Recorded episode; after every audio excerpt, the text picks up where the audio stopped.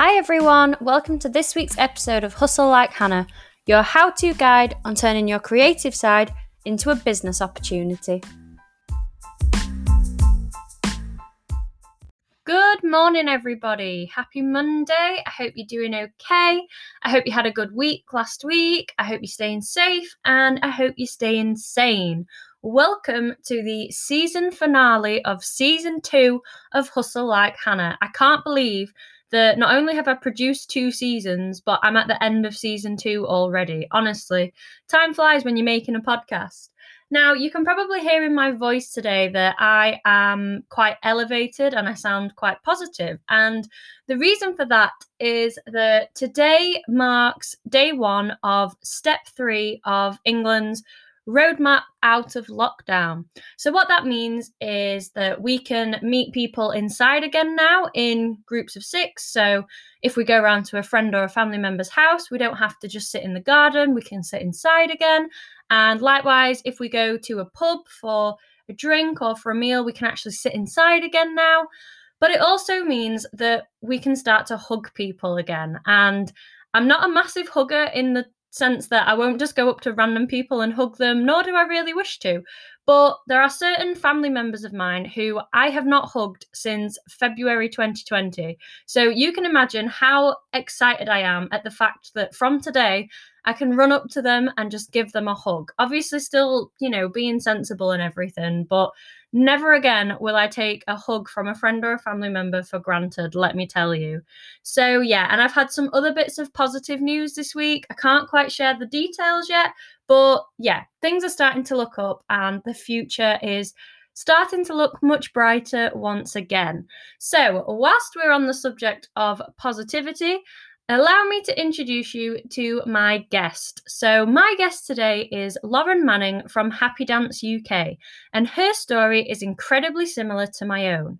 Having danced since early childhood, Lauren felt a real passion for dance and knew that she wanted it to remain a key part of her life.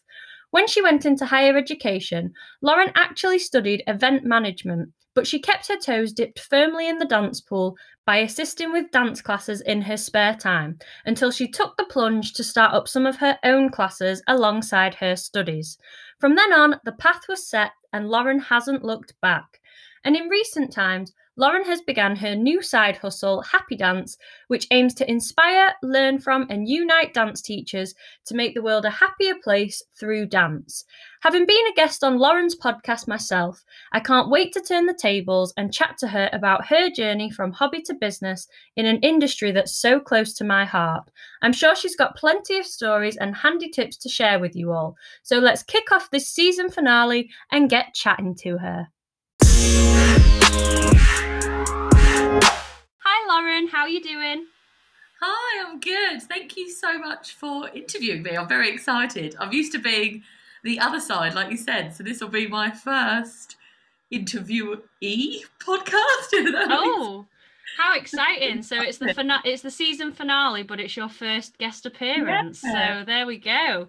Well, thank you for coming and chatting with me today and taking time out of your day. I know you've had a busy morning of teaching so far. So I've given the listeners a brief introduction to you and your story, but obviously you know yourself and your hobby to business journey far better than I do. So, why don't you tell the listeners just a little bit more about yourself and a little bit more about what it is that you do? Yeah, so I kind of fell into my job, for want of a better word. I used to dance all the time as a kid, and then I did my Duke of Edinburgh and assisted with classes and just loved it and carried on and carried on. And then I was teaching for other people, and then it come up to that kind of period in your life where you're like, what am I going to do after school? What am I going to do after college? And so I was like, well, everyone seems to be going to unis or dance colleges. Maybe that's what I should do. But I started originally with a joint degree in dance and event management. But if I'm perfectly honest, I ended up dropping the dance because it wasn't what I was expecting. I don't think I was the right candidate. I think it was more my fault than theirs because I'd already done my teacher training privately to become a dance teacher through the IDTA. So already had that kind of base level. And then to go into a uni degree where no one had taught at all ever, or some of them hadn't even danced, which I thought was a bit ridiculous. So it just wasn't a good fit. So I ended up dropping that in the first year and just doing event management. And in the summer holidays, I've always been quite a busy bee. Like I don't like sitting still, and I wanted to make some extra money during the summer break because we got so long off. I can't remember how many how many weeks it is now. sometimes it was like I know for me, I think I ended up with like three months in one of the yeah. summers. Yeah. It was a ridiculous amount of time. So I was like, oh, I'll set up some summer camps and see how that goes and some weekly classes for things. So, yeah, that's how I started. And then set it up. I remember my first class, I had three kids, just three. And I thought that was like the best thing ever. And then by the end of the summer, I just loved it so much. And I was already commuting back and forth to uni to teach for other people at the weekend. So I was like, you know what, I'm just going to move the classes to a Saturday morning before I teach for someone else in the evenings or afternoons and carry it on. And I've just kind of never stopped since. It's just grown from there because I'm a big fan of choosing happiness over everything else, hence my, my mission to make the world a happier place through dance. I think there's not enough talk about being happy when it comes to people's jobs. I feel like everyone's like, oh, well, I make 60 bazillion pounds a week or whatever it is. And it's like, well, yeah, but do you like your job? Do you enjoy going to work? Do you like the people you work with? And so I've always been very mindful of I want to do something that makes me happy and that I might not love it completely every day, but there are more good days than bad days. And so I've tried to create that environment for when I've hired teachers and other members of staff and things to kind of keep the same ethos and the same the same goal. I want to make people happy because I think happy people work harder and do better work in general. So yeah, that's my kind of little storyline. Yeah, I love that. So thinking about Happy Dance, obviously it's this kind of fairly new side hustle if you want to call it that. So what does that encompass? Obviously you teach dance and obviously I've been on your podcast. So is is they are they the two main things that it encompasses or are there are there other strings to your bow when it comes to the happy dance area of things? Yeah, well, Happy Dance kind of grew um, during the first lockdown because I create so many like teaching resources and flashcards and diaries and planners and things for my own classes and my own staff that I was like, I bet other people would find these valuable. And so many of my friends are like, "Oh, Lauren, do you have that that lesson plan you did when you were cowgirls and cowboys? Can you send it to me?" and things like that. And I thought there are so many dance teachers that are probably just them and a hall and some kids that don't actually talk to any other dance teachers or their friends might not understand they don't want to hear about them talking about how susan finally pointed her toes that week i wanted to create a, um, a space where teachers could just chat and share their passion and share their love and also hopefully share my resources and hopefully they'll help up some other people as well so that's how it started. And then my podcast basically came about I'm a very nosy person. I love picking people's brains and figuring out what they've done to make them as happy as they have been and how they've grown their business and how it's different from my journey and things. Because I just think there is so much you can learn from everyone around you. And so I wanted to pick some dance teachers' brains and see if anyone else found it useful as well. No, yeah, definitely. And I think it kind of it it's in keeping with this message of like connecting and learning from and uniting them. I think, you know, if you don't ask, you don't get, so as they say. Yeah, definitely. There's no wrong way, if you like, to teach something. Obviously, yeah. if you talk about ballet, a plie is always going to be a plie. But the way you go about teaching it could vary from kid to kid because everyone's different and everyone learns differently and what clicks for an idea you use for one kid might not work for another but you might have an idea where you're like oh well have you tried telling them? It's like they're inside a toaster to try and keep them from sticking their bum out and and then it clicks for another one. You're like oh if i hadn't spoken to you i would have never thought of it that way. So i think there's always opportunities to learn little little tips and tricks from everyone yeah, definitely. So, drawing this back to the very early days, obviously, you've danced from probably as early as you could walk. So, was it a case of your parents decided to take you to try a dance class and you fell in love with it, or did you kind of almost ask them if you could go to dance? How how was it that you entered the dance world to begin with?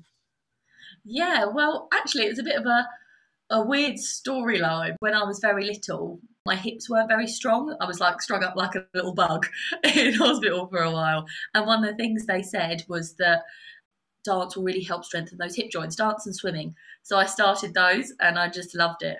Yeah. yeah. So now we're going to fast forward quite a bit to when you were at university. So, because you went to university to do, well, initially it was your combined course, but because it was sort of management related, did you always kind of know that you wanted to run your own business, or was it just whilst you were at university and then you were running the classes, you kind of thought, oh, maybe I could just work for myself? Yeah, I think I've always been quite entrepreneurial as a child. Like I was the one that would always set up like her old toys in the garden to sell to people driving by and things like that and have like a stall at the school fair and things like this. I think I always knew that I wasn't meant to be an employee because I'm just too I'm too opinionated and I get too excited about things. like I used to work in a restaurant and a pub and I'd be forever going to my bosses like oh, have you heard that LinkedIn's amazing for organic growth at the moment? Or have you tried this and have you tried that? And they'd be like, Lauren, just serve table four. And I'd be like, oh, never mind. I just thought it was interesting. Or did you see what this business had done on this advert? And yeah, I think I'm a bit of a nerd when it comes to those type of things. I just find it so interesting.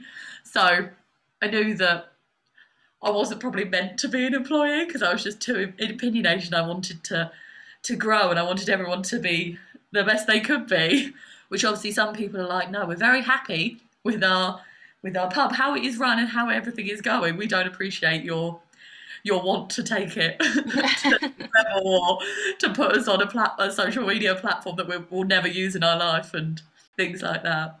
Yeah. So, did you know that you probably wanted to have your own dance business, or again, did that come in when you started to teach the classes? A bit of both, really. I think that I always knew I wanted to teach for myself, and it was get, by the time I started uni, it was getting to the point where I was like, at the other schools I taught for, the kids would be like, "Oh, don't worry, Lauren will know what we're doing this week," and I wasn't even the one in charge, and so I was basically running it for them, even though I wasn't getting the the perks and the control of running it for them. So I knew that I needed to take that next step and start up on my own, but I didn't know if I was going to be doing it 10, 15 years down the line. It kind of, as soon as I started for myself, it was like, no, this is this is this is for me. This is the one, and I'm going to stick to it going forwards. Yeah, so it kind of just fell into place. So, yeah. So flip side of that, was there anything that was making you a bit hesitant to actually like start your own business and work for yourself, or was it a case of once you'd stumbled onto the idea, that was it, you've never looked back? Yeah, I think everyone always has little moments of self doubt, don't they? Like, can I do this? Is anyone going to show up? And kind of that imposter syndrome where they're like, oh, maybe I'm not good enough. But I think you've just got to do it. Like, if you want to, what is the harm in trying it? Especially when you're you're young. Like I was at uni, I had my student loan, I had, I had a roof over my head. There wasn't like I was risking like the house and feed, be able to feed my kids and things like that that maybe I would have if I was setting up when I was older, but I think I'd have regretted it if I didn't do it. And that's why I was like, well, I'm either going to set it up now and carry on doing it.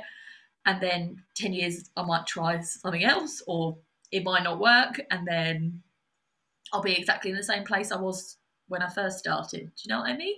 Yeah, I definitely. I can relate to that because obviously I started mine when I graduated from uni. And I know I was a bit like, oh, I don't know. And but I think it's one of them where whether it works or it doesn't work, by setting it up, like you say, early doors, you get to that point where you're like, well, at least I don't have that what if moment. Like, at least I know yes or no, it worked or it didn't work. And I'm not 10, 20 years down the line thinking, oh, I wonder if I'd have tried, what might have happened. So you've got to kind of do it to almost answer the future questions. Yes, I completely agree. Like nothing annoys me more when people complain about something but will do nothing to change it. Mm. Like going off topic slightly, if you were ever like on my dating side of my life when I was younger, that used to be the thing that used to annoy me the most when people be like, I hate my job, I hate this, I hate my way, I hate blah blah blah blah. And I'm like, oh, that's a shame. Are you looking for another job? And they'd be like, no. well, then, then you have no right to complain about it. I'm sorry, but you are in control of you. You can't control anyone else around you, but you control how you can react to situations and how you can live your life to an extent. I'm not saying quit your job tomorrow, but you can start looking for another job if you hate your job. If I'm unhappy with something, I need to think about how I can change it or how I can remove myself from that situation because no one's going to come along and do it for you. Yeah, exactly. So, thinking about the point in which you started your business right up to where we are today, whilst we're chatting, if you can pinpoint it, what would you say is your biggest success or the thing that you're most proud of within your business? I'd probably say I've worked really hard to maintain this kind of family feel as we've grown. So as I've hired staff and things, I've been very careful to make sure they had the same kind of outlook and ethos as me, so that if they were taught by me or Sarah or Julie or whoever else, they'd get the same experience as if they had class with me or one of my original teachers. Um, because I think even though we're growing and we want to affect as many people as possible, we also want each kid to feel special within their own right. And probably the biggest successes is, it sounds really sappy, but is when you get a kid that comes in and they like won't even look at you or talk to you or even move basically. And then one week they'll come in and they'll be like, Hi Lauren and I'm like, Yes and I have that celebration moment in my head, but you have to kind of keep it inside. I don't know if you do this because you don't want to be like, not going to make it a big deal because I don't want her to feel like, oh, her walking into class on her own without clinging to mum for five minutes um, is a huge deal and a huge step for her because I don't want it to be like, oh, she's really highlighted me. Maybe I can't do it again next week. So I always wait for them to walk in, and then to mum, I'm like, yeah, go, yeah. yeah. It's those moments, the the power of dance that isn't necessarily making them a better dancer. It's just making them a happier human. Yeah, definitely. I like that. So, flip side of that, obviously, when you work for yourself, no matter what industry it's in, you know, things don't always go to plan.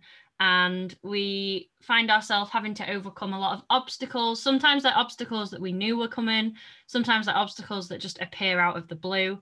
So, what would you say has been one of your biggest obstacles or challenges that you've had to overcome in your business? Yeah, great question. I think probably it's also one of my kind of regrets, even though I just wasn't ready to do it at the time, is I would have hired someone sooner. I think I thought that I had to do everything myself. I couldn't like spread the love to anywhere else and things. I had to do it all for me, and it just meant I was working seven days a week, 45 plus hours teaching, and then probably another 10 hours doing admin at home. I was just running myself blue, and I should have just gone, you know what, I can hire someone. And if it doesn't work, then I can be honest with them and just let like have to let them go. And it was that fear of being responsible for someone else's wage, someone else's paycheck, that stopped me from doing it probably for two, three years until I actually went, no, this is getting ridiculous. I need, I need to do it, and tell myself that you can only try. If you hire someone that's the wrong person, you can just say, I'm really sorry. I don't think I'm the best fit for you, and I don't think you're the best fit for me. And I wish you all the luck in the world in your next job. And I'm happy to give you a reference and like all the best, basically. And it took me a while to understand that and believe that I could do it. Yeah, I guess it somewhat possibly comes back to that imposter syndrome of like, oh, but what gives me the authority to be someone else's boss? Like, what make what makes me yeah.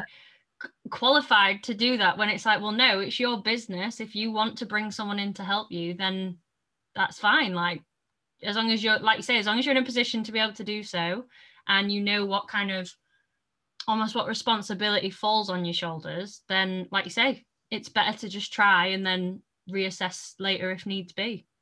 Yeah, exactly. And I think people forget when you're adults that is you will still make mistakes and it's okay to go, I'm really sorry.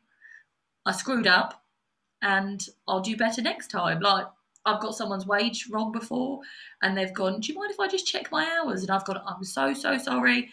You're completely right. I will sort that tonight." And then it's been fine. You know what I mean? The world didn't shatter. If she said, "I'm really sorry, I've just been fined by my bank or overdraft fee," then I would have just said, "I'm really sorry. That's completely my fault. I will cover it. Just let me know what the difference is, and I won't. It won't happen again."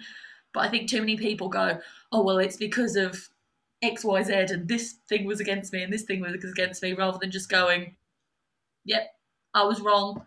Completely my fault. I will fix it and I'll try and make sure it doesn't happen again.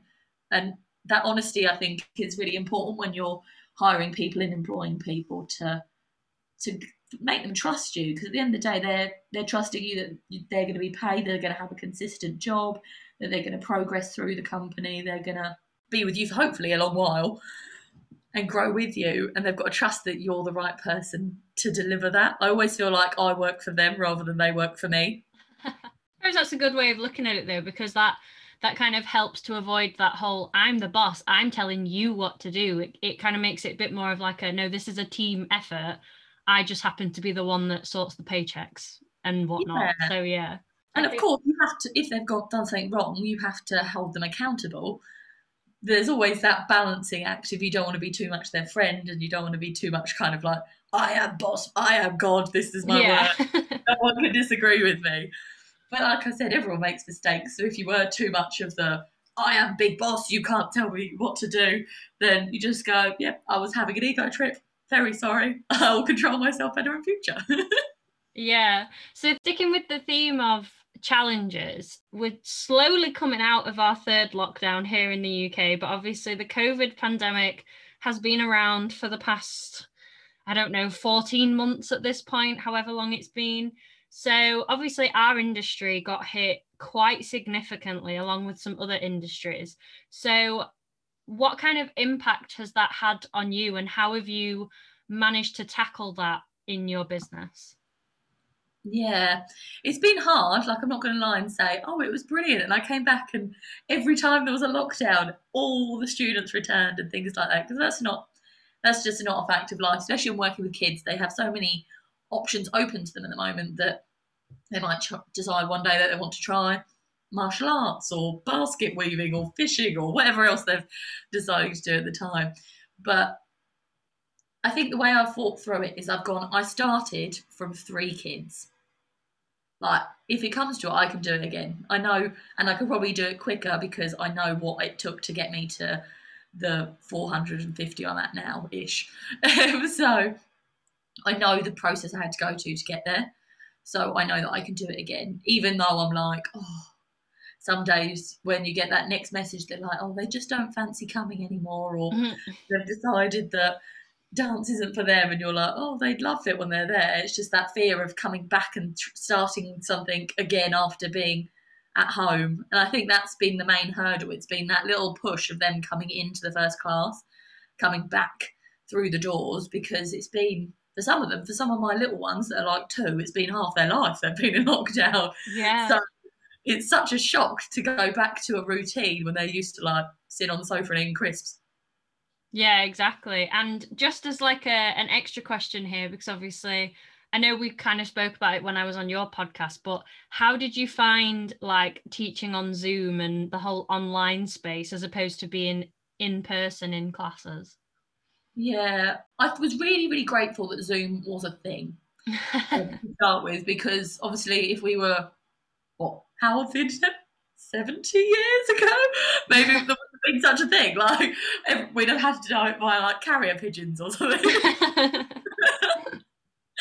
um, so I was really happy that I could still see their faces and that I could still interact with them and dance. But obviously, part of being in a club and a society and things is that social interaction and dance is quite a hands-on sport like being able to correct the turnout of the leg or oh no this one's your right hand and things like that you can't really do over zoom. And obviously my turnout wasn't as good as it is in class especially for the younger ages because i think they just don't understand it. And even the primary school age kids they they were fed up of Zoom by the end of the second lockdown, and definitely the end of the third one because they were like, "What do you mean? I've got to do Zoom all day for school, or Google groups for schools and and then do another hour of dance afterwards and more Zoom and more Zoom.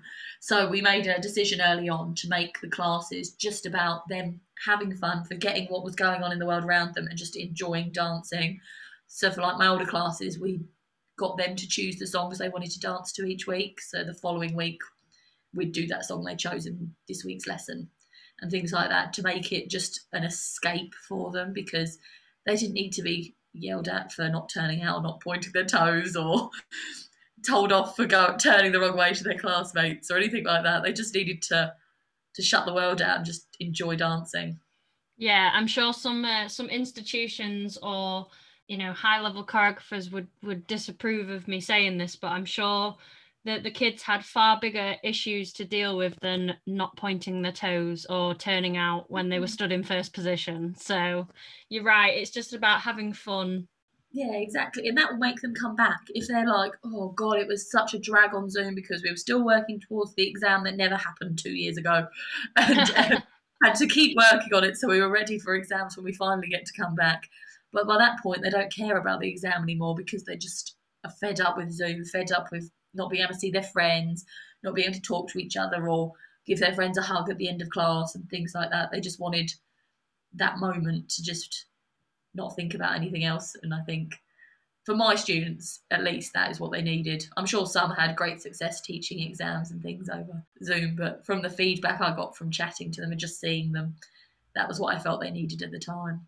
Yeah, definitely. So thinking back to the business side of things now, what would you say are some sort of pros and cons or advantages and disadvantages, firstly, of working for yourself as opposed to being an employee?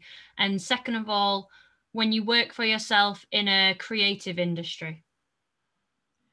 I think creative industries are always hard because the amount of people, especially kind of family members, elderly family members, that have told me like, "When are you going to get a real job?" And I'm like, "Oh, that this this is a real job. And things they're like oh they're like you can't be making much money. And before I moved out it was like oh well when are you going to be able to afford a house? And I'm like well actually all six of my employees have just got their first time house so I don't see XYZ cousin being able to do this and stuff like that. So I think people always especially like my granddad will say well when are you going to get a proper job and you're like no this is actually making me a full-time wage this is me enjoying my life and doing something that I want to do just because it's not a builder or a, a lawyer or a doctor. It's still a valued career and I'm still doing something good for the world. Yeah, exactly. It that just reminded me of a conversation I had with someone, yeah. and they were saying that their child had been asked what they wanted to do when they were older, and they said, "Oh, I want to be a dance teacher like my mummy," and this person who had asked them was like, oh, that's a great life choice to make. And we were like, well, like, why isn't it a great life choice? So then I asked the woman, I said, so just out of interest, what does this person do as a job? And they were like, oh, they're a cleaner. And I was like, well, some people would turn around and say, oh, great life choice. But, you know, a job is a job. And if you enjoy doing it and, you know, you're making other people happy, like, I don't get why it's frowned upon, but you're right. A lot of people, particularly with creative jobs, seem to just kind of look down the nose and be like, oh, that's all you do. It's like, well, yeah. to some people, that's a very, very vital service. So, you know. Yeah, exactly. One of the things we do in classes is for Father's Day and Mother's Day, we'll have like dance with your daddy or dance with mum um, and bring them to class. And we do it because I think people just think you're just running around a hall with a bunch of kids for an hour and they don't realize the planning and the the kind of education that goes into it and how they've leveled up their skills and things like that um, so we do it to kind of highlight the fact that we are professionals and we've been trained for this like just because we're not a lawyer or a nurse or one of these kind of prestigious careers doesn't mean that we don't have value and that we don't uh, deserve to be earning a decent wage for what we do that's probably one of the hardest things about being in a creative industry is kind of almost being taken seriously by people around you. Like, like I said with my granddad, I remember him being like, "Well, how many students have you got? Like four? And I was like, "Suck it." Showed him, but um, they do. They just they compare it to what they'd do with their life and their own kind of limitations and then project that kind of fear and anxiety onto you. So, I think that's true with lots of self employed people. So many people will belittle it because they know they couldn't actually do it themselves. Yeah. They might not realize it, but subconsciously, I think most people that push someone down because they're making a living making jewelry or selling children's books or whatever else it is they're doing will feel belittled by some of the people around them because actually deep down they're like, oh, well, I would love to have been a photographer when I was little, but I just didn't pursue it or I didn't have the, the courage and the self belief to just go for it. And then now they're going, oh, well, that's not a proper job. You'll never make any money doing it because they know deep down that they thought they couldn't and that's why they didn't. Yeah, definitely. So, what would you say are your favorite things about working for yourself? I love that I'm in control. Like, if you haven't guessed, I'm opinionated and I like being in control. I like trying new things. I like pushing my own boundaries and the boundaries of what I can do within my business to help it grow or to see if that particular thing is going to help it grow. Like with what I was saying about the dance for your dad for Father's Day. Um, when I first did it, I was like, really, dad's going to turn up? Like, is anyone actually going to enjoy it? And now, every year, they're like, oh, we, we coming to class. we, we, right? And I'm like, yes, of course you are. and so it's just about just being able to have that freedom. But then, of course, on the flip side, you also put out all the fires and you take on all that responsibility. Like, the buck ends with me. There's no, oh, well, my boss told me this or so and so did this, so that's why it's not my fault. No, I either hired that person or I didn't explain myself clearly enough. So it went wrong and that stopped with me. And that's sometimes a lot to deal with. And sometimes you just have to take a breath and go, no one has died. The world is, hasn't ended. Like, all you can do is apologize and fix the matter at hand. Yeah, definitely. So now I'm going to ask you to pop your advice cap on. So, for anybody who's listening who has just started a business and they're not really sure like where to go with it, or perhaps they're listening to this thinking, well, I have a creative hobby or a passion, and I think that I could turn it into a business, but they're not sure how to approach it. What would you say are your three top tips? So, the first one that springs to mind is always try to add value. So, before like you're even selling anything, start your social media platforms and just talk about what you're passionate about. So, if it is jewelry making, talk about the process that you go through to create these beautiful pieces, or if it is dance, talk about the kids that you've currently got or that you're hoping to get in that age range and how you're going to help them develop and how you are going to share your profession and how you're you going to share your experience to help make I always feel like I'm giving a Miss Congeniality speech when I say the world a better place. um, so that would be the first one. Always add value because I think it's always a balance, isn't it, between being like, come to class, come to class, or sell, sell, sell, and actually providing value, whether that's through this is how we teach it, and this is why it's important, or this is the skills that will help you grow um, through classes, or this is the process that goes behind making this beautiful piece of art, or whatever it is. I think people want to see the process and want to see the passion. And so that would be my first piece of advice. And then also not putting any pressure on yourself by going, oh my God, I've got to sell 200 of these within the first month. You're going, no, I'm, I'm sharing my love, I'm sharing my passion, and people will start to enjoy and be interested. Because I think people want to learn, people want to read things. Like everyone's scrolled through Facebook and clicked on something random because they're like, oh, I wonder what that does, or I wonder how that happens. I wonder how they make curly fries. And it could be nothing to do with actually what their business or profession is in. It could just be something they're interested in. And via that, they can then come to know you. And when they've got a birthday party coming up and they're like, oh, she loves jewelry. Who was that really interesting person that I was following? Let's see if she's got anything for sale. So I think my biggest tip would be value first. Sorry, that was quite a big one, wasn't it? no, it's fine. It's fine. My second one would be don't be afraid to start small. So, like I said, I had three kids in my first class and I was ecstatic. But I think another person could have had three and gone, This is an absolute failure. I'm never going to make any money from this. And things take time to grow. Like those three kids were with me for 10 years. And then I had more come next week and more come next week. Everything will grow little bit by little bit. And it doesn't mean that if you open a class or open your shop and you get zero sales one day that you've failed at life and that no one's ever going to buy your stuff. It's it's a process. It takes time, and as long as you're not putting all your eggs straight away into that basket, like I'm starting this business that I don't know anything about. Say say I decided to sell blown glass.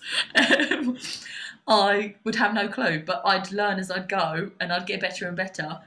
And probably if I started my glass shop and had 6,000 customers that first day, I probably couldn't cope and I'd create more problems than I'd be able to solve in my first year. So I think start small, don't be afraid to have it as kind of a side hustle to start with, and then you can always shift the balance. Like I was um, still working at a restaurant when I had two employees because I was going, if I can't pay them for any reason, I know I have this backup to cover me. So I can always pay my staff. And I probably only had it for, like I said, that was one of my biggest hurdles was hiring people. So I think it was more of a, a comfort blanket for me to then go, no, I'm just having this extra money and not having any free time. I'll stop working at the restaurant and just enjoy life a bit more. So yeah, start small. Don't be afraid to start minutely tiny because it will because it will grow. And three, sorry, I'm probably like this. This segment is taking far too long, Lauren. oh no, this is this is often the segment that kind of has the most value. So by all means, take as much time as you like. Probably as cheesy as it sounds, be your biggest cheerleader. Like one thing that I really struggled with was probably even now to some extent is listening to the negatives over the positives. Like when that one mum says that she's not coming back because class wasn't good enough, or a teacher leaves because they thought they'd be getting more hours than they were, or do you know what I mean? Just something that someone said, and it you remember it. But there's probably been hundreds and thousands of people that have said so many lovely things about your business and your products that you almost don't remember mm. or don't take note of. And so it sounds really sad, but I've started a little scrapbook called Lauren's Book of Joy, and I write down all the lovely things people have said. Not necessarily just about my business, about me in general. And then if I'm having one of those days where that imposter syndrome has crept in or that negative little voice has said, oh, maybe you're not good enough to be doing this, I can look at it and go, actually, look, that I on this date I hired my first member of staff and she is still with me 10 years later. I've grown my school from these three people in this tiny little picture to all these people in this, this year's show photo and just kind of taking that moment to be like, yes, Lauren, you've done pretty amazing and you should be proud of yourself. As entrepreneurs, you're always looking for the next the next goal like as soon as you've hit one thing, you're like, right, on to the next level. Let's push it further. Now I've hired one teacher, let's hire another. Now I've opened this class and it's full. Let's open another. And you never take a second to actually go, well done. Go me. Yeah. And so that would be my biggest advice kind of to myself and to people starting out is to take the time to to have those little kind of celebration moments along the way.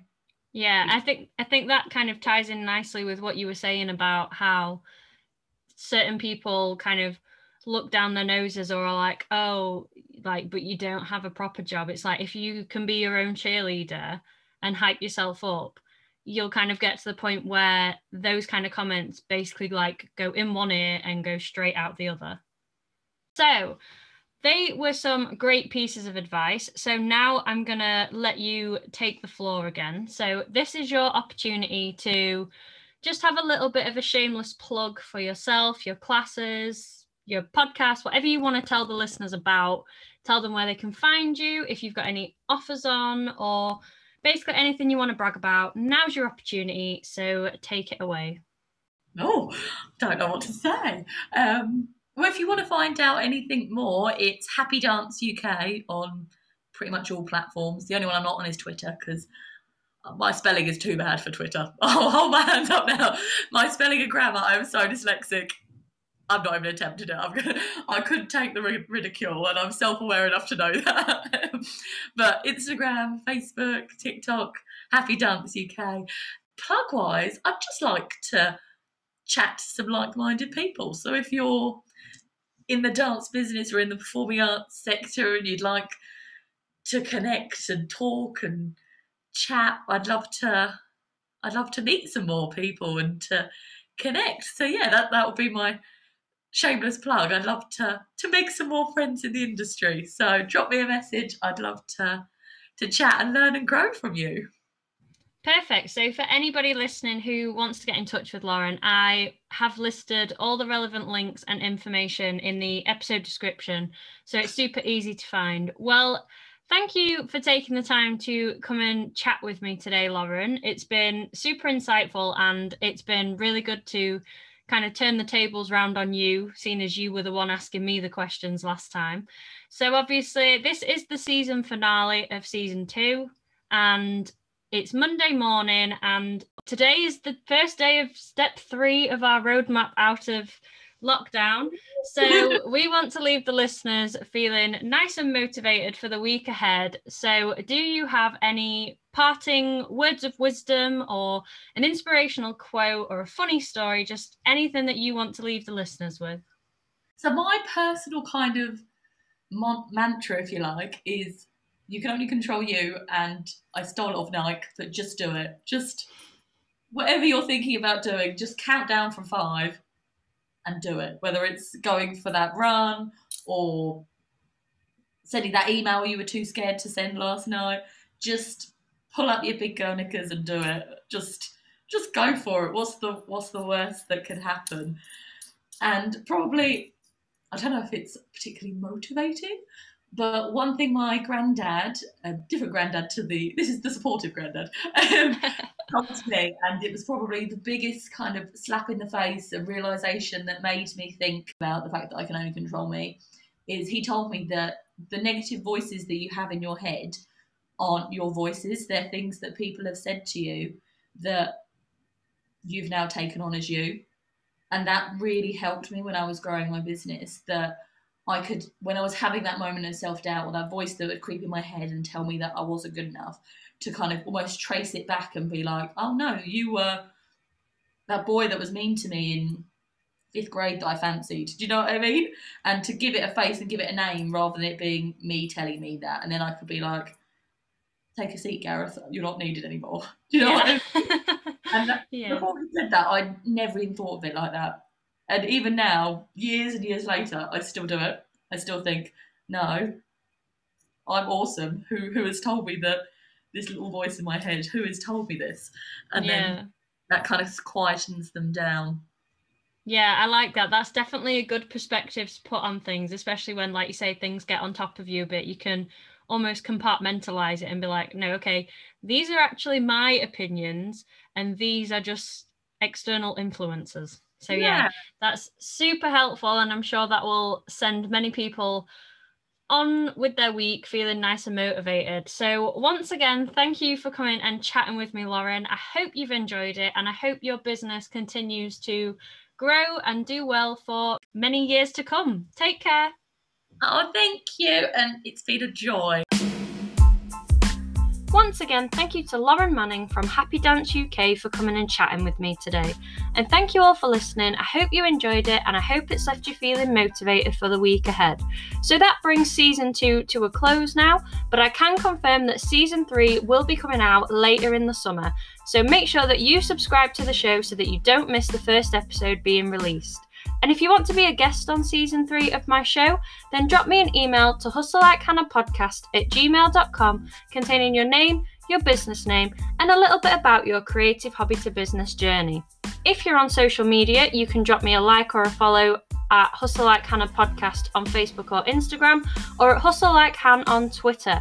And on there, you can stay up to date with information about my guests, all the things that go on behind the scenes, interactive Q&As that you can get involved in, and my small biz shout out. And if you want to be one of the businesses featured in my small biz shout shoutouts, then drop me an email to hustlelikehannahpodcast at gmail.com with the subject line small biz shoutout and just tell me a little bit about your business. And if you want to find out more about my business, go to www.hannahdanieldance.co.uk or search for Hannah Danielle Dance on any social media platform. Now, all that's left for me to say is go out there, smash your Monday, stay creative, and I'll see you very soon. Bye for now!